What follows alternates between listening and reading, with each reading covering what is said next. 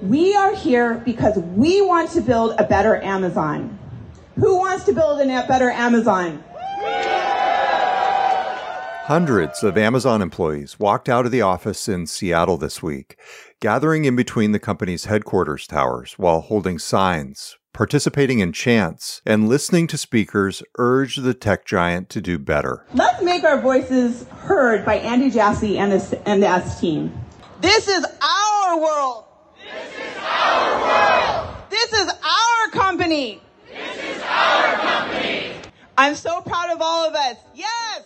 It was part of a global walkout that organizers said drew participation from more than 2,000 Amazon employees worldwide. So, why did they walk out? And what do they hope to accomplish? On this episode of the GeekWire podcast, we hear from Amazon employees in the crowd and speakers at the podium.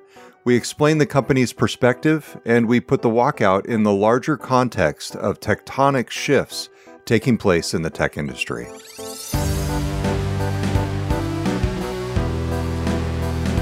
Welcome to GeekWire. I'm GeekWire co founder Todd Bishop, and I'm here with Kurt Schlosser, GeekWire reporter. It's great to see you, Kurt. Hi, Todd. Good to be back.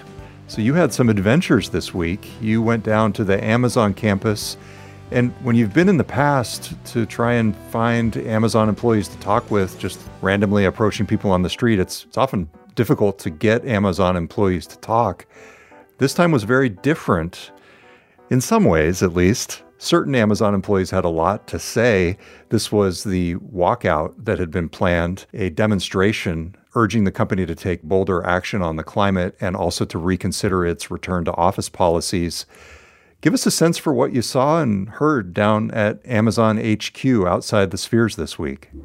Yeah, Todd, there was quite a bit of talking. There was chanting, there was uh, some clapping, uh, yelling, a lot of fired up people. We estimated a few hundred uh, walked out at the noontime hour uh, on the plaza there by the Spheres next to the Day One headquarters tower.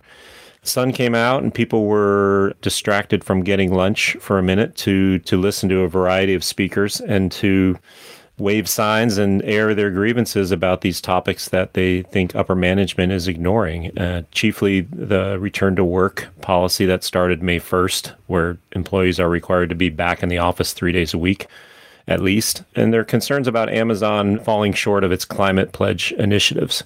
So it was kind of a twofold protest and lasted about an hour, and then people presumably went back into the office where they didn't want to be.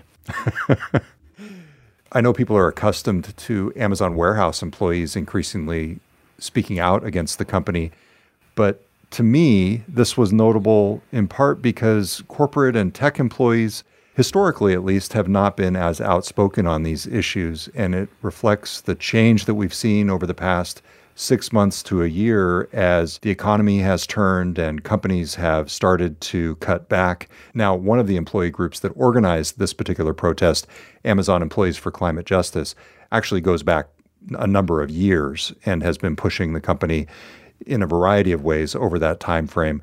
But the other organization, which is focused on remote work, is relatively new and grassroots. And I thought it was interesting. One of the speakers that you heard from was an Amazon employee who started the internal Slack channel that created this groundswell of opposition to the return to office policy.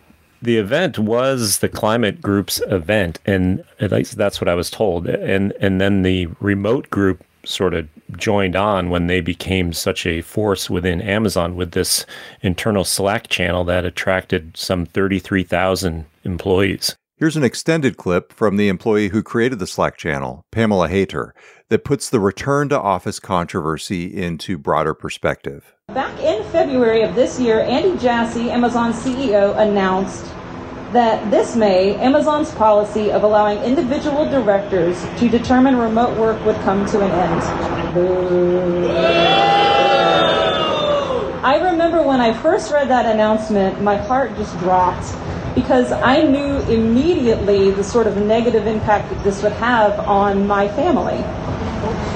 Working from home had allowed me the opportunity to be with my family more than I had ever had before a little bit of a secret. I am a workaholic, a true trait of an Amazonian, I'm sure a lot of you out there can relate. So before the pandemic, I rarely found myself having time to spend with my family. I either was in meetings at all hours of the day, I was stuck in hours long traffic getting to the office, I would spend eight plus hours at that said office, only to then yet again be stuck in more hours long traffic on the way home. So the time that I spent at home was laughable at best, team, I gotta tell you. And believe me when I say my family felt that. So being, but at the time I didn't know that there was a different world that was possible. So we just did what we thought we had to do. But when I think back on that time, it makes me really sad because now, standing here today in front of you, I realize that it doesn't have to be that way. We don't have to spend hours of our lives in traffic, hours of our lives at an office building. We can be productive, customer obsessed. We can do our good work. We can make a difference. And it does not have to be in an office building. This employee, Pamela Hayter, who's been at Amazon for eight years, called the Slack channel the largest concrete expression of employee dissatisfaction in our entire company history during her speech to the crowd. Historic. Yeah. History being made on Slack. Trying to think like what what was the largest before that? 200 people angry about lack of poop bags at the dog park.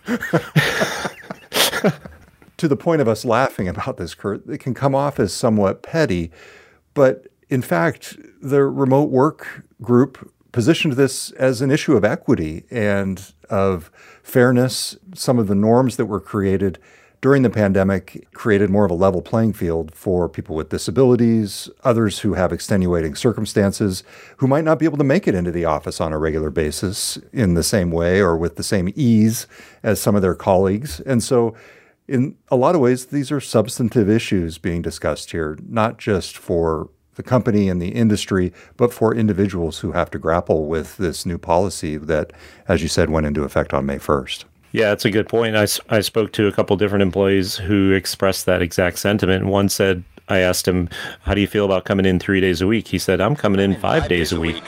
I can walk to work, but there aren't that many people like me. And I also don't have to be a caregiver. Uh, I don't have any dependents. So I'm in a position where it's okay for me to come in the office, but I think I'm in the minority, a very vast minority. But he goes, I'm out here for my colleagues who don't have that luxury whether it's because they're a caregiver or they have a disability that has made working from home an easier prospect. It Really bothers me that I'm at a company that's 70% men in corporate Amazon, it's 80% men at the manager level, and I just feel like the tech industry holds so much of the wealth in the city and the country that it, I, it's really important to me that it be a more diverse and accessible line of work for everyone and seeing the teammates of mine who are immediately looking for new jobs because they are caregivers or they have a health issue or they don't qualify for a disability but they can't make it to the office for some other reason um, just makes me furious and I want to see that change. In a video posted online by the company last month, Amazon CEO Andy Jassy is shown greeting employees individually as they walk into the company's headquarters before sharing his own perspective on the importance of returning to the office. Well, I'm really excited to have more of my teammates back in the office. You know, I think we're pretty convinced that we're going to invent and collaborate better when we're in the office more together. I think the riffing that happens is really different I think the ability to map out ideas the whiteboard when you're done with a meeting is different. Those serendipitous meetings happen a lot more when we're together. I also think it's easier to be connected to one another and to understand the culture better when we're here together. When you work with talented and inventive people like we do, it's, it's also more fun to be together. So I'm excited to have everybody back. One more perspective on the return to office issue. We did hear from some readers, unaffiliated with Amazon, who criticized the walkout. They pointed out, for example, that for more than two years during the pandemic, Amazon's warehouse workers had no choice but to come to work as the company dealt with huge demand from shoppers at home. After the break, Amazon and the planet. Technology moves fast.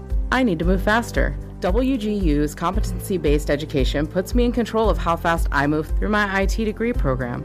I can accelerate my program by applying what I already know to my courses and focusing on the things I need to learn. Earn a respected accredited degree that propels your career in the IT field. Learn more at wgu.edu backslash IT certs included.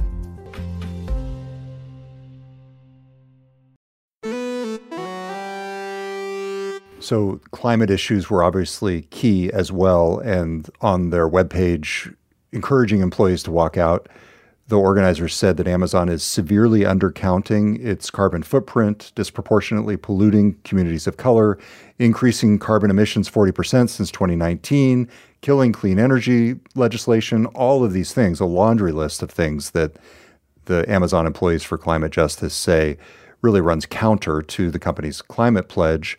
Today, we are announcing the Climate Pledge. The Climate Pledge is to meet the goals of the Paris Agreement 10 years early. Amazon becomes the first signatory to the Climate Pledge. We want to use our scale and our scope to lead the way. Of course, the company says, boy, they've been doing the best they can. It takes time to accomplish these things, and they remain on track, according to Amazon, to get to 100% renewable energy by 2025. They continue investing substantially. So you've got both sides of this, but clearly this was a platform for the employees to air their views and to bring attention to these issues in a very public way. Yeah, the term greenwashing was thrown around quite a bit. Uh, it was on the banner behind the speaker's podium, and several employees used that term when speaking to me. Uh, a couple of them openly mocked the fact that Amazon has slapped the Climate Pledge name on the arena uh, over at Seattle Center. They said that's nice for media purposes and for hand waving, um, but it does really nothing to get at the issues that they're concerned about. It's frustrating because Amazon made the climate pledge, uh, which is net zero emissions by 2040, and they boast about it all the time. I mean, we have the climate pledge arena blocks from here, and yet if you look at the sustainability reports, our emissions are only going up. And uh, on top of that, there was this pledge called Shipment Zero, which was 50% of shipments being zero carbon and yet last week they dropped that silently. And internally we learned about that from a reporter, not from Andy Jassy or from uh, Worldwide Sustainability. And so it's it's really frustrating to publicly see Amazon say that they're going to do better about the climate, and yet in reality we're only going in the wrong direction. Um, so that's frustrating. As you may have noticed, despite reassurances from organizers that they would be safe from any retribution, the employees Kurt spoke with were not comfortable sharing their names on the record. As he spoke with employees at the rally, Kurt asked several of them, So, why are you still working here? yeah, it's a great question. I mean, uh, I joined Amazon in 2019, you know, with the climate pledge fresh. I was really feeling great about it, and I feel fortunate that I work with great colleagues. Um, but absolutely, I mean, I sometimes I feel like I'm part of this greenwashing machine, and I'm not. Um, I'm not part of something bigger, and so I, you know, I've brought up sustainability in meetings, and yet leadership doesn't see it as a priority, and so I feel like this is the only way to like get their ear and tell them that we're not okay with this. These concerns that are being raised, do they ever make you wonder why do I work at this place? I love my work at Amazon. I've never worked with better, more capable people. This job is really suited to what I care about, and I do want to fight for it. But there is one last controversy to discuss. That's after the break. Kurt, I hate to go all Sean Spicer on you here, but I feel like we have to address and discuss the questions that came up over the size, over the size of this crowd. I was tempted in our discussions to just call it bigly, but but this was a crowd. You were there, and I was looking at the photos, and our estimate was 300 to 400 people, and the organizers said that about a thousand pledged to walk out, and very well may have walked out. But they also contended that the bulk of those thousand, based on their count, were in that courtyard in the spheres between the Amazon spheres and the Doppler building right next to the Day One Tower, which is the headquarters. I got to say, I, I, don't think that was the case. Yeah, it it tightened up a bit when it finally got started, um, but there were a lot of people sort of on the periphery, like, "Hey, should I should I go get a salad or should I listen to these uh, uh, coworkers of mine um, talk about these issues?" It, it was I kind of couldn't tell who was there for the rally and who was just kind of passing by.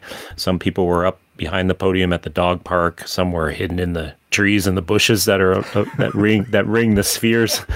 Uh, some were hiding behind their signs. You know, Amazon uh, has been known to dabble in facial recognition technology. I I wonder uh, about standing in that in that plaza and uh, giving up your face for future uh, uses. One would hope, in an altruistic way, that none of this would be used for retribution. And in fact, the groups reassured employees who were considering participating in the, in the walkout that they were effectively legally protected as a form of demonstration and free speech to do this kind of walkout without fear of retribution. The crowd size intrigued me in part because the size of the crowd is an indication of the momentum that's behind this movement. The organizers said, as we mentioned, that they had about 1,000 people pledged to walk out in Seattle, and that's out of 2,143 worldwide. They also noted anecdotally that some people walked out without pledging in advance to do it. And the pledges were interesting because they wanted to reach a threshold of 1,000 people promising to walk out before they went ahead with it.